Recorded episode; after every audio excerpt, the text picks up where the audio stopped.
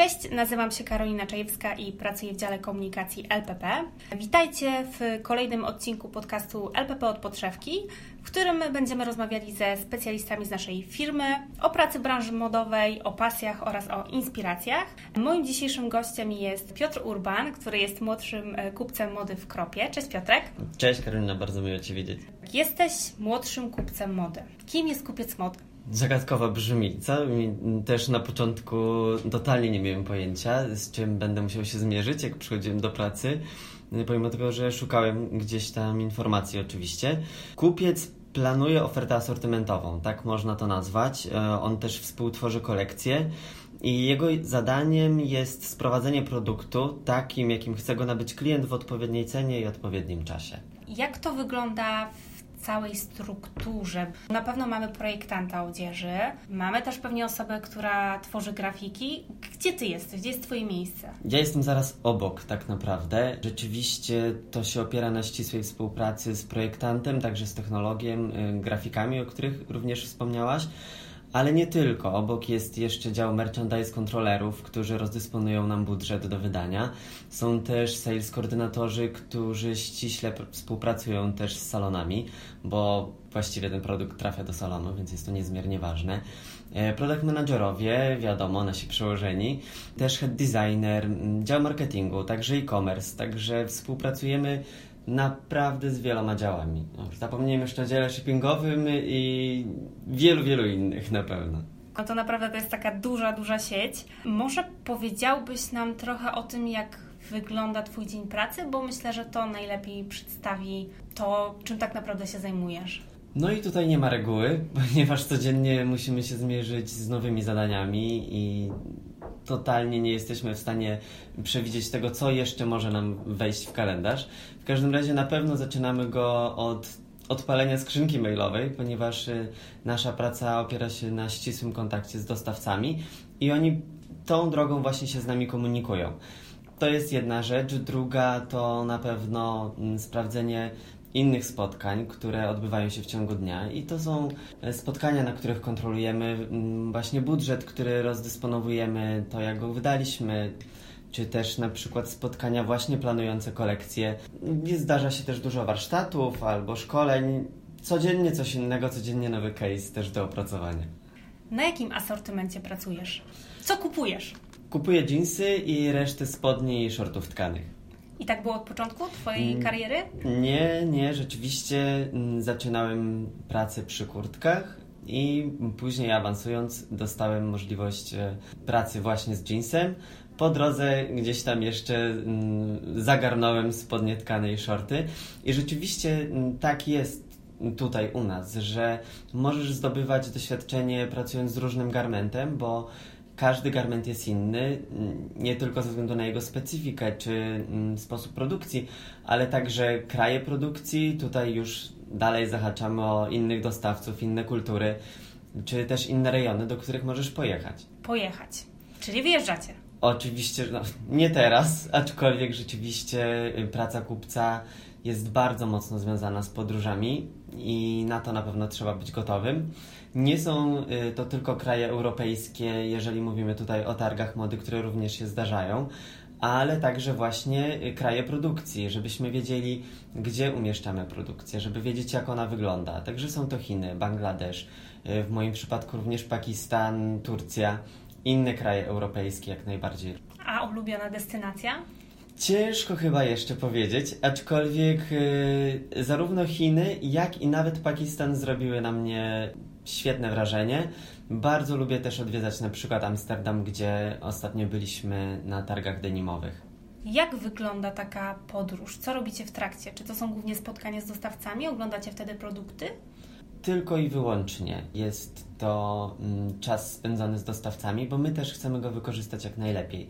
Wiadomo, że mamy z sobą codziennie kontakt mailowy, aczkolwiek jest to zupełnie co innego, jeżeli możesz z kimś porozmawiać face to face i dowiedzieć się, więcej o produkcie. Bardzo dużo czasu spędzamy w fabrykach, ponieważ nieważne jest tylko to, jaki mamy produkt, ale też to, w jaki sposób on jest zrobiony, głównie też ze względu na na przykład warunki zatrudnienia, czy mm, standardy panujące w fabryce, więc to też staramy się sprawdzać na bieżąco. Czy w trakcie takich wyjazdów znajdujecie czas, żeby mm, pozwiedzać troszeczkę te miejsca albo lepiej poznać kulturę? Tak, jak, naj, jak najbardziej y, jesteśmy w stanie poznać kulturę, ponieważ y, spędzamy ten czas z dostawcami. Aczkolwiek, jeżeli chodzi o zwiedzanie, to tutaj musimy mocno sobie ten czas zorganizować. Często to jest po prostu przy transferach z jednego miasta do drugiego i dostawcy też starają się nam pokazać y, chociażby odrobinę y, z tego miejsca, w którym jesteśmy. A jedzenie? Jedzenie na to zawsze jest czas. Y, właściwie zarówno dostawcy w Chinach, jak i w Pakistanie na przykład, oni mocno wiążą swoją y, kulturę biznesową z jedzeniem. Także rzeczywiście bardzo wiele rozmów odbywa się przy obiedzie. Niekonwencjonalnym bardzo często. Co masz na myśli? Na przykład morskie ślimaki, yy, których nie do końca wypada ci odmówić. Okej, okay, czyli musisz popróbować różnych ciekawych rzeczy i, i, nie zawsze jest to coś, co, co może sam byś wybrał. Dokładnie tak. Aczkolwiek cieszę się, że, że byłem do tego może nie zmuszony, ale zachęcany, bo przynajmniej właśnie mogę się podzielić z Wami tym doświadczeniem. A jak wygląda sytuacja teraz, kiedy, mm, jak wiemy, no, podróże są ograniczone? W jaki sposób się kontaktujecie z dostawcami? Rzeczywiście był to dla nas y, moment przełomowy tak naprawdę, ponieważ y, jeszcze dwa lata temu nie wyobrażaliśmy sobie przygotować kolekcji y, bez wyjazdu. Teraz musieliśmy przeprowadzić negocjacje online co właściwie myślę, że poszło całkiem sprawnie i, i naprawdę z fajnymi efektami, biorąc pod uwagę powagę tej sytuacji, która y, tak naprawdę wydarzyła się na całym świecie i dotknęła wszystkie kraje. Musieliśmy też y, poradzić sobie z tym, że nie jesteśmy w stanie na miejscu dotknąć rzeczy. Przygotowaliśmy wcześniej dokumentację czy inspirację, dostawcy wysłali nam wzory, więc mogliśmy się do tych negocjacji również przygotować. Możesz opowiedzieć trochę więcej o negocjacjach, jak to działa? Czy to trzeba mieć jakieś specjalne umiejętności, żeby potrafić wynegocjować jak najlepsze ceny? Jak najbardziej myślę, że umiejętności komunikacyjne się mm, tutaj przydadzą, aczkolwiek nie możemy zapominać o tym, że oprócz umiejętności komunikacyjnych musimy mieć wiedzę na temat produktu. Musimy wiedzieć, co ile kosztuje, żeby po prostu przeciwnik, tak naprawdę sojusznik, bo jesteśmy biznes partnerami, więc nie lubię tego określenia. Wiadomo, że negocjacje opierają się na tym, że chcemy dojść do jak najlepszego kompromisu i musimy pamiętać o tym, żeby po prostu nie przepłacać. To jest nasza praca, żeby kupić produkt za tyle, za ile naprawdę jest wart. I ile trwają takie negocjacje? Ile potrafią trwać? Różnie. Powiem szczerze, że to też zależy od y, partnera, z którym te negocjacje prowadzisz. Może to trwać pół godziny, jeżeli widzi, że jesteś przygotowana i nie będzie tutaj starał się ugrać nic na siłę, ale są też taty, z którymi te negocjacje mogą trwać kilka godzin albo przełożyć jeszcze się na następny dzień. Czy do tego trzeba mieć mocne nerwy? Myślę, że tak. Staramy się po to utrzymywać dobre mm, relacje z naszymi dostawcami, żeby ten uśmiech gdzieś też się pojawił. Myślę, że ta atmosfera pomaga nam prowadzić rozmowy na takim w sensie merytorycznym. Więc bardziej staram się nie skupiać na tym, że y, jesteśmy teraz przeciwnikami, tylko właśnie jesteśmy biznespartnerami i wszyscy tak naprawdę mamy wspólny cel, czyli y, rozwój obu naszych firm. Rozumiemy, że rozmawiacie ze sobą w języku angielskim. Angielskim tak, tylko i wyłącznie. Zdarza się, że dostawca z Pakistanu powie y, kilka słów po polsku, bo okazuje się nagle, że ma mm, za żonę Polkę, aczkolwiek są to już takie właśnie rzeczywiście wyjątkowe sytuacje. Zastanawiam się trochę e, nad tym, mm, bo ile pracujesz już w LPP? Trzy lata. Trzy lata.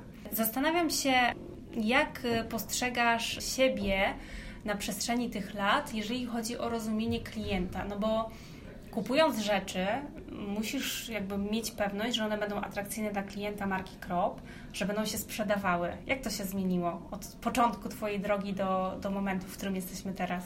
Szczerze mówiąc, zmieniło się totalnie, ponieważ ja nie byłem częstym y, klientem Kropa, do tego się przyznam, i, i, i wyszedłem gdzieś tam z zupełnie innego y, momentu. Aczkolwiek ta praca głównie polega też na czytaniu raportów, rankingów sprzedażowych. Jak najbardziej mm, musimy wiedzieć, czego oczekuje nasz klient, ale jesteśmy w stanie to też wyczytać właśnie z tych raportów. Pomimo tego, że możemy mieć inne zainteresowania, inny styl życia, czy mamy też inny wiek niż nasi klienci, to praca kupca polega właśnie na tym, żeby przełożyć tą niewiedzę na wiedzę. Zastanawiam się, czy zdarza Ci się widzieć rzeczy, które kupiłeś, zamówiłeś na osobach e, chodząc po ulicy, wychodząc bardzo na miasto? Bardzo często. Bardzo często i rzeczywiście jest to bardzo przyjemne uczucie. Widzisz tą rzecz i sobie od razu myślisz o jej historii, o tych negocjacjach, właśnie o tej podróży, gdzie mm, ta rzecz została kupiona. Potem ewentualnie o mm, jakichś komplikacjach, które mogły się pojawić e, w trakcie produkcji i tym, jak trzeba było się z tym zmierzyć, żeby rzeczywiście ten produkt trafił w odpowiedniej jakości do sklepu. Także jak najbardziej, ale jest to bardzo miłe. Czyli każda rzecz to taka mała historia, która się, się kryje. Dokładnie pod tak. spodem. Dokładnie tak. Piotrek, mówiłeś o tym, że pracujesz 3 lata. Jak to się zaczęło? Kiedy jakby stwierdziłeś, że spróbujesz swoich sił w branży modowej? Czy miałeś jakieś doświadczenie? Jakie skończyłeś studia? Studia skończyłem na Uniwersytecie Gdańskim, studiowałem zarządzanie i marketing właściwie, więc mało temat związany z modą. Gdzieś jednak to już w moich planach się pojawiało. Zacząłem karierę w pracy w sklepie odzieżowym, także tutaj też już zdobywałem doświadczenie, które ogromnie mi pomogło, ponieważ właśnie widziałem, co dzieje się z produktem na sali sprzedaży i jak go traktuje klient, ile ma czasu na podjęcie decyzji zakupowej, jak można go wyeksponować. Także tam też przeszedłem kilka stanowisk do momentu, w którym uznałem, że trzeba coś zrobić dalej, więcej. Chciałem się rozwijać e, jeszcze szerzej i wylądowałem tutaj. Zacząłem karierę e, tutaj jako asystent kupca. Po roku już zaczęliśmy poważnie przygotowywać mnie do, do pracy młodszego kupca, którym właśnie jestem. Jak wyglądała zmiana asortymentowa z kurtek do, do spodni? Czy to kupuje się, projektuje się zupełnie inaczej? Inny jest czas na przygotowanie całości? Wbrew pozorom akurat nie. Tutaj może miałem y, trochę ułatwione zadanie, ponieważ zarówno jeans, jak i kurtki mają odrobinę wydłużony y, czas produkcji. To jest ze względu na tkaninę, y, na którą musimy poczekać. Kurtki wiadomo są jeszcze bardziej złożone, więc trochę ten cykl jest dłuższy. Aczkolwiek pracujemy na podobnym kalendarzu w ciągu roku. Y, mniej więcej zamawialiśmy w tym samym okresie cały sezon, dlatego tu było mi akurat łatwiej. Ale rzeczywiście mm, zmieniłem mm, tutaj kulturę dostawców, ponieważ y, kurtki najczęściej produkuje się w Chinach, tutaj jednak to już jest Bangladesz i Pakistan. Także kultura dostawców i sposób współpracy odrobinę się zmienił. Na lepsze? Na inne. po prostu na inne. Na inne. Okej. Okay. Nie chcę tutaj generalizować, na pewno y, styl pracy jest inny i tu, i tu, aczkolwiek obie, w obu garmentach było to przyjemne. Na pewno było to wyzwanie, ale w niczym nie stanowiło jakiejś przykrości. Chciałabym jeszcze zapytać o e, tkaniny, tak? W sensie o jeans, o materiały, z których przygotowuje się spodnie. Czy ty przechodziłeś jakieś szkolenia, żeby się wdrożyć w to? Czy sam się uczyłeś? Czy to był proces? Jak najbardziej, tak. To jest proces długotrwały, który tak naprawdę myślę, że nigdy się nie kończy. Co chwilę na rynku mamy nowe jakości i nie poprzestajemy na tym, co już gdzieś tam zdobyliśmy. Wszyscy musimy się rozwijać. Takie szkolenia się odbywają. Byłem na szkoleniu w Chinach. Byłem również podczas tworzenia kolekcji oczywiście u naszych dostawców, którzy również przygotowali szkolenia. Czasami nie ma na to czasu, żeby czekać pół roku na kolejny wyjazd, czy tak jak jest teraz. U nas w firmie też odbywają się mm, tego typu szkolenia. Mamy dział odpowiedzialny za zgromadzenie biblioteki tkanin, tak to się nazywa. Tutaj też mamy ogromne wsparcie. Możesz powiedzieć trochę więcej o samym procesie od pomysłu na daną rzecz do momentu, w którym znajdzie się w sklepie z perspektywy Twojej pracy? Oczywiście jest to długi proces i złożony. Mm, zaczyna się od y, spotkania y, zwanego collection bookiem, a może nawet i trochę wcześniej, gdzie y, head designer przedstawia trendy, które obecnie panują. Oczywiście one wraz z projektantami i kupcami są rozpatrywane pod względem komercyjnym, bo o tym nie możemy zapomnieć, że produkt, który ma się znaleźć w sklepie, musi być przede wszystkim handlowy czy sprzedażowy. Potem już w obrębie swoich mini-tymów, czyli projektant i kupcy, przygotowujemy pomysł na kolekcję. Projektanci przygotowują dokumentację, wysyłamy to do dostawców, dostajemy wzory i możemy zrobić milestone meeting, czyli MSM. Wtedy wybieramy już konkretne jakości i konkretne modele. Wybieramy też y, dostawcy, u którego złożymy zamówienie. I tutaj zaczyna się już ta mocno kupiecka rola negocjacji, tego, żeby umieścić ten produkt w czasie, y, tego, żeby oszacować odpowiednie ilości i tak wykorzystać budżet, żeby mm, ilość modeli, która się pojawi w sklepie, była odpowiednia, w odpowiedniej ilości sztuk, żeby ten produkt też był dostępny. To chyba na tyle, jeżeli o to chodzi. Mm, potem przechodzimy do negocjacji i kontroli produkcji tego, jak towar jest, y, czy jest sprowadzany na czas, czy rzeczywiście wszystkie zmiany, które wprowadzi na przykład projektant, nie wpłyną na cenę, czy dalej ten produkt będzie taki sam w odbiorze. W momencie, kiedy mm, towar wypływa z portu, tutaj mniej więcej może nie chcę powiedzieć, że rola kupca się kończy, aczkolwiek na szczęście są jeszcze pozostałe działy, które już się zajmują y, sprawami formalnymi, celnymi, y, czy kontaktem z przewoźnikami, bo tego się bałem. Tego idąc, mówię, przecież nie mam pojęcia, jak działa port, co się dzieje. Tutaj na szczęście mamy grom osób, którzy już wspomagają nas dalej to wszystko świadczy o dużej współpracy między osobami w zespole i też osobami z innych działów. To prawda, nie ma miejsca tutaj chyba na taki ścisły indywidualizm. Dużo spotkań, dużo rozmów i kompromisów. Dokładnie, bardzo dobrze ujęte. Dużo spotkań, rozmów i kompromisów przede wszystkim. Myślę sobie też, że ważna jest relacja pomiędzy kupcem a projektantem, bo z jednej strony macie wspólny cel, a z drugiej ty skupiasz się na tym, żeby coś było sprzedażowe i żeby miało dobrą cenę, a projektant no, przede wszystkim chyba skupia się na trendach. Tak, dokładnie. Często są to długie rozmowy, dlatego też ważne w zespole, żeby umieć się porozumieć i może nawet nie przekonać. Czasami projektant potrafi otworzyć oczy kupcowi albo kupiec projektantowi. To zawsze działa y, w dwie strony i warto nie zamykać się na nowe projektanci często przekonują do, do trendów, które już gdzieś tam pojawiają się na wybiegach i możemy być trochę bardziej sceptyczni, yy, wydając na to określoną ilość pieniędzy i chcemy, żeby oczywiście ta inwestycja się zwróciła. Aczkolwiek jeżeli nie spróbujemy i nie damy klientom tego, co pojawia się już w internecie, to nie będziemy wiedzieli, yy, czy rzeczywiście będziemy konkurencyjni. Także jak najbardziej te dwa spostrzeżenia są bardzo ważne. A co najbardziej lubisz w swojej pracy?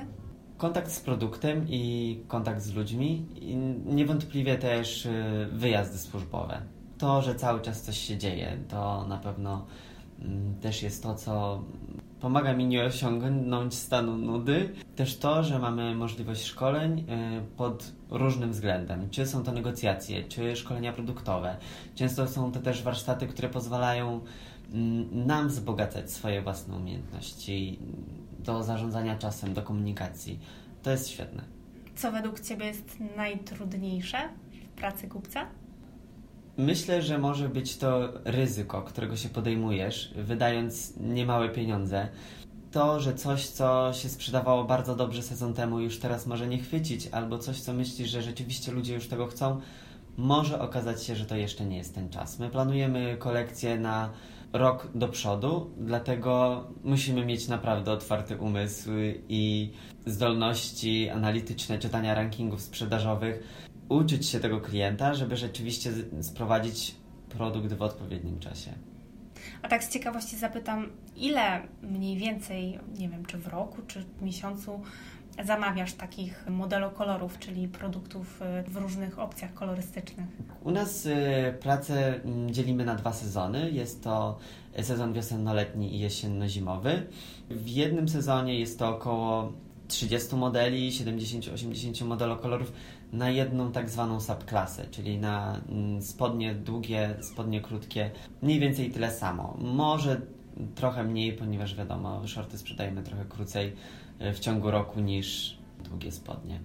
Nie gubisz się trochę w tych ilościach? Nie myli ci się? Na szczęście mam odpowiednią bazę, w której zawsze mogę wszystko sprawdzić, ale y, pracując nad czymś od samego początku, mm, w końcu wchodzić to w krew, w końcu wchodzić to w głowę, więc y, systematyczność pozwala sobie pewne dane uporządkować. A takim głównym programem, na którym pracujecie jest Excel, czy może macie coś innego dedykowanego? Excel y, jak najbardziej, którym przyznaję zaprzyjaźniłem się dopiero tutaj. Są też y, programy rzeczywiście, które stricte mm, są projektowe, na których my również y, pracujemy, też takie do składania zamówień i one są takim łącznikiem pomiędzy nami a dostawcami, czy pozostałymi działami shippingowymi logistycznymi. Gdybyś miał podać takie umiejętności, które są najważniejsze na tym stanowisku, no bo wspominasz teraz o takich analitycznych bardziej. Wcześniej mówiłeś o języku angielskim. Jak to wygląda z Twojej perspektywy? Język angielski tak jak najbardziej. Umiejętności analityczne rzeczywiście przydadzą się, bez wątpienia, ale jest też dużo w tym miejsca na kreatywność. Także tutaj nie zamykałbym się mm, tylko na pracę z kalkulatorem, bo to też mm, nie do końca na tym polega. Otwarty umysł, umiejętności komunikacyjne. Rzeczywiście ta współpraca i otwarty umysł na to, żeby patrzeć na rzeczy z różnej perspektywy. To na pewno się przydaje. Zastanawiam się, czy mógłbyś poradzić coś osobom, które być może teraz nas słuchają i myślą o pracy w branży modowej na stanowisku podobnym do Twojego. Masz jakieś rady? Na pewno nie odpuszczajcie języka, ponieważ y, rzeczywiście jest to podstawa. Orientowanie się w trendach modowych jest ważne, nie tylko modowych, ale w ogóle tym, co się dzieje na świecie. Bądźcie odważni, spróbujcie. Myślę, że praca jest na tyle przyjemna, ale też i odpowiedzialna, że codziennie przychodzi się do niej z pozytywnym nastawieniem. Nawet jeżeli jest cięższy okres, to traktuję to jako wyzwanie, których nie brakuje. Na pewno nie brakuje i są duże możliwości rozwoju. Super. Dziękuję Piotrek bardzo za rozmowę. Dziękuję Ci bardzo.